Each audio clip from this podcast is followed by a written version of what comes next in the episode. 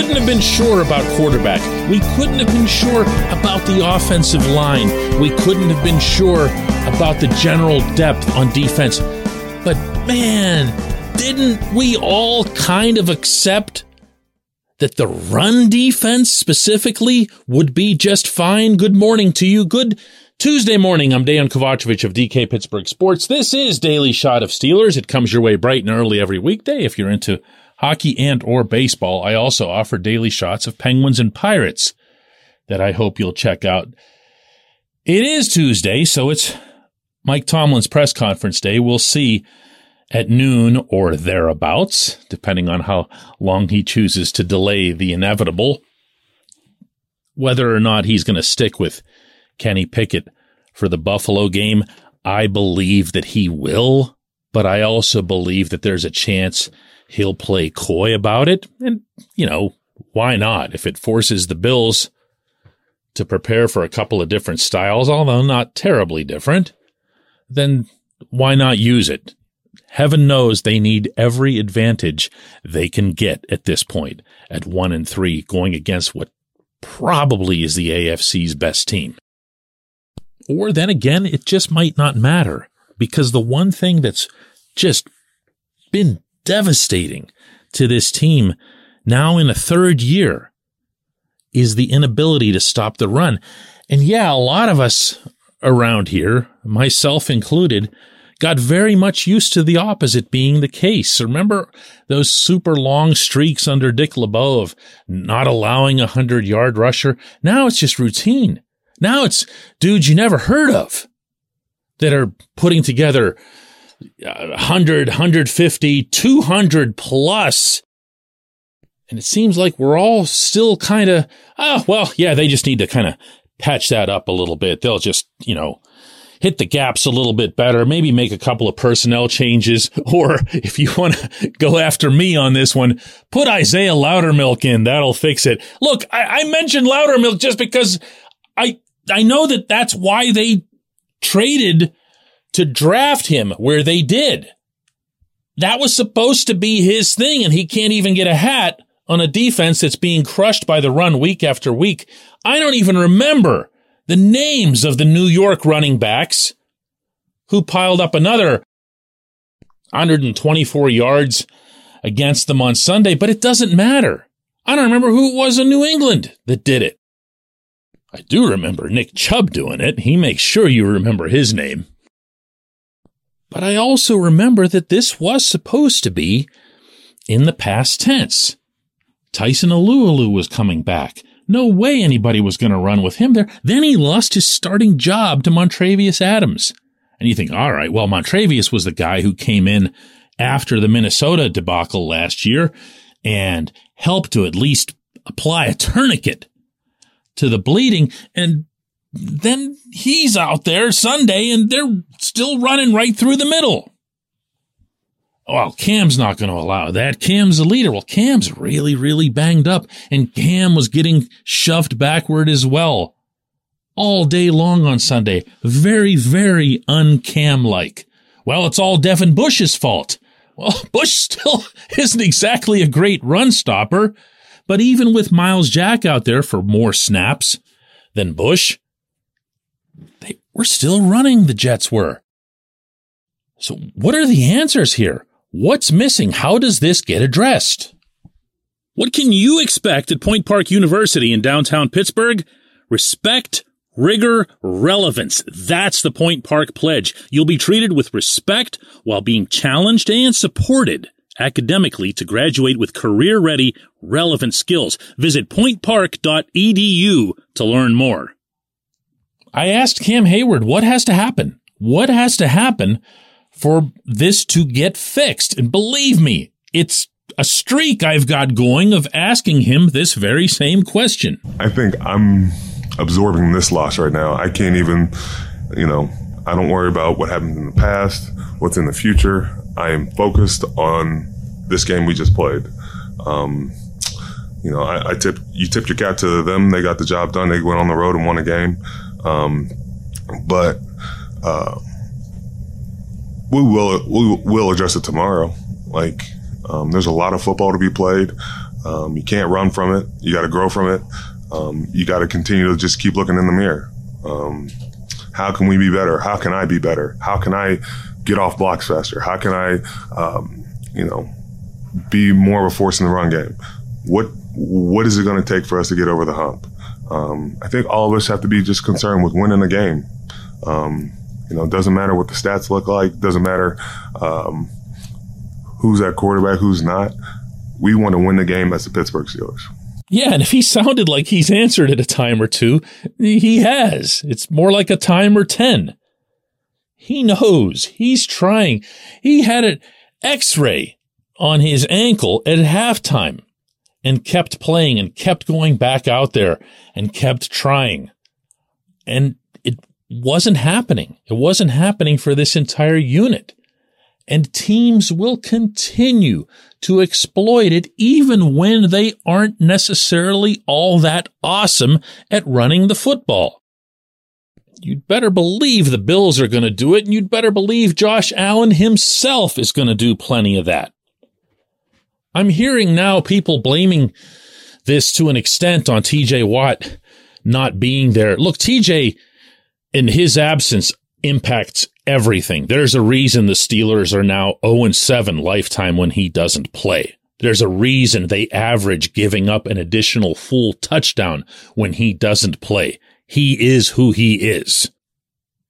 But TJ Watt's not an elite run stopper. For the most part, the Steelers would still be conceding a lot of yards on the ground, even if he were there. I also hear, and this one blows my mind because I hear it a lot still, that the defense is gassed, that they're tired, that they've been out there for too many snaps. Hey, I was the one blowing that particular horn after Cleveland because it was true because there were a hundred defensive snaps in Cincinnati and there was a short week to prepare for Cleveland and two road divisional games out of the first three. They were gassed, but you're going to keep that theme going after a 10 day break? Uh-uh. Sorry. Sorry. That's why I never refer to these things as excuses. They're either facts or they aren't facts. And to suggest that this defense is gassed, no, no, that's based on nothing. Are they banged up? Sure. There's a long injury list right now that the Steelers have, and almost all of it is on the defensive side of the ball. But that also isn't an excuse. When the head coach is using terms like arm tackles in a derisive sense, that's pointing, plain and simple, to a lack of want to. It's not just Bush. I know that's who you thought of when I said that, but it's not just Bush who doesn't want to go head first or whatever into a running back. But most unfortunately, the majority of the players the Steelers have who do take that approach are in the secondary. We're talking about Minkah Fitzpatrick. We're talking about Terrell Edmunds. Your guys up front aren't looking to stop the run. They're just not. And that tells me you need to try other guys. No, Loudermilk isn't the answer. No, Mark Robinson isn't the answer. But other people or a possible combination that involves the two guys that I just mentioned might be. You can't defend anything if you can't stop the run. When we come back, J1Q.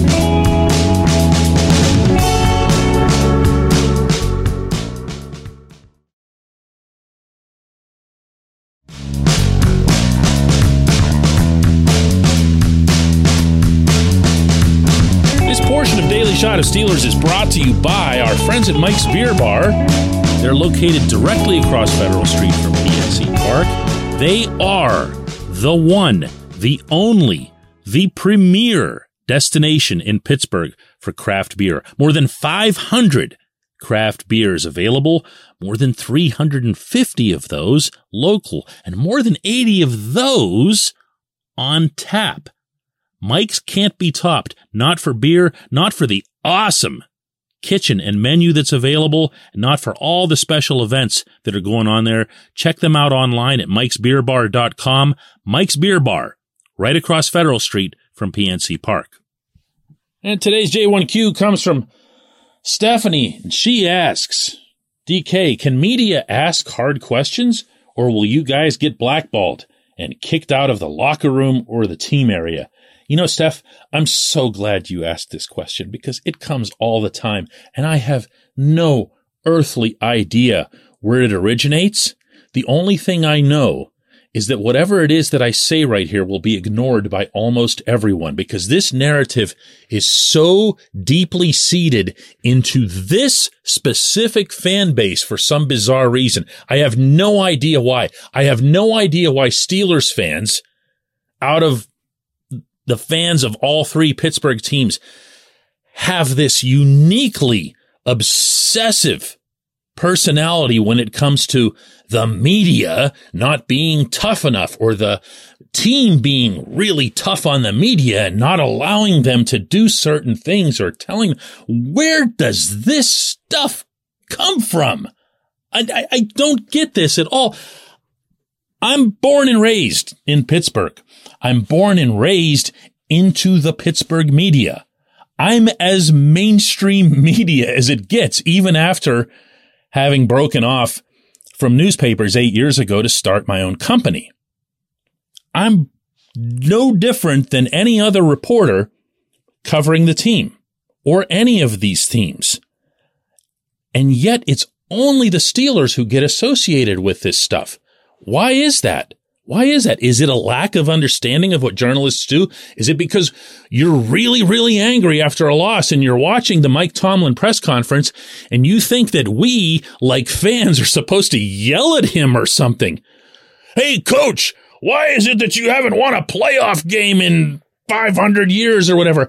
If that's the story that you're writing to try to give you some input into how this business actually works, if you're writing an article or an opinion piece about the Steelers' repeated playoff failures, you can ask that question. You can do that.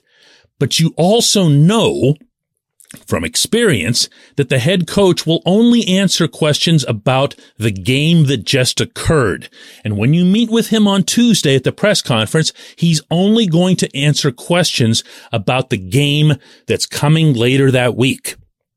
The only occasions on which he's going to answer a question about some broader scope will be at the annual end of season session, which is always an extraordinary one because it's the only time where he'll look at patterns that might go from year to year.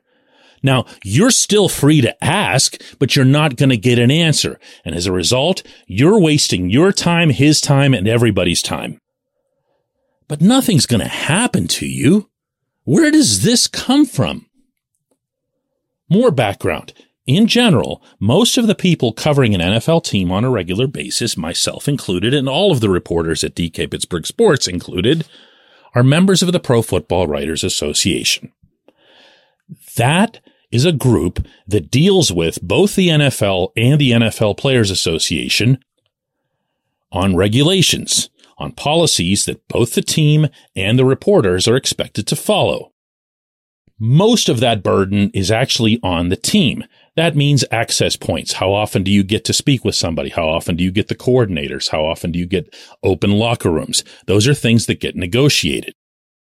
There is nothing, nothing, nothing it's ever even discussed about asking tough questions. It's just not a thing. This is pure fiction slash fantasy. It's radio talk show claptrap. Those of you who followed my career, I would hope, can attest to this. I don't even think of these things as tough questions. To me, there's no such thing as a tough question because there's nothing tough about asking a question. When I do ask something of Tomlin that might hit on a certain subject, I get on social media all these, yeah, DK, way to go. Thanks for doing that. We really appreciate it. As if, like, as if I did something significant and I didn't. I didn't. I was doing my job and my job to lay this out again is to ask questions that are pertinent to the column that I'm writing. So when I asked Tomlin on Sunday, what his plan is for Pickett moving forward and into Buffalo, it's because that's what I was writing about. It's not because I went in there to wag a finger at him or make him uncomfortable. I was there to do my job and he was there to fulfill the obligations that are negotiated between the PFWA and the NFL and the NFL Players Association. There's no hero in this scene, nor, by the way, are there any cowards. It's just a matter of what it is that we're looking to whether it's to write about or to report on TV or radio or whatever the case is. You're not a fan. You're not in there as an angry fan to wag a finger. And if you are, then you're unprofessional. Then you're not worthy of this particular job and role and you won't last in it. Not because the team says something, but because it's unbecoming of our profession as reporters to be unprofessional, to be fans. We are supposed to be, actually, no, we are required to be impartial. And again, I'm going to use the word professional. And one more time, Steph, I am really glad you brought this up. I really am because man, does this stuff annoy me on a weekly basis, but especially with Steelers fans for some strange reason. We will do another one of these tomorrow.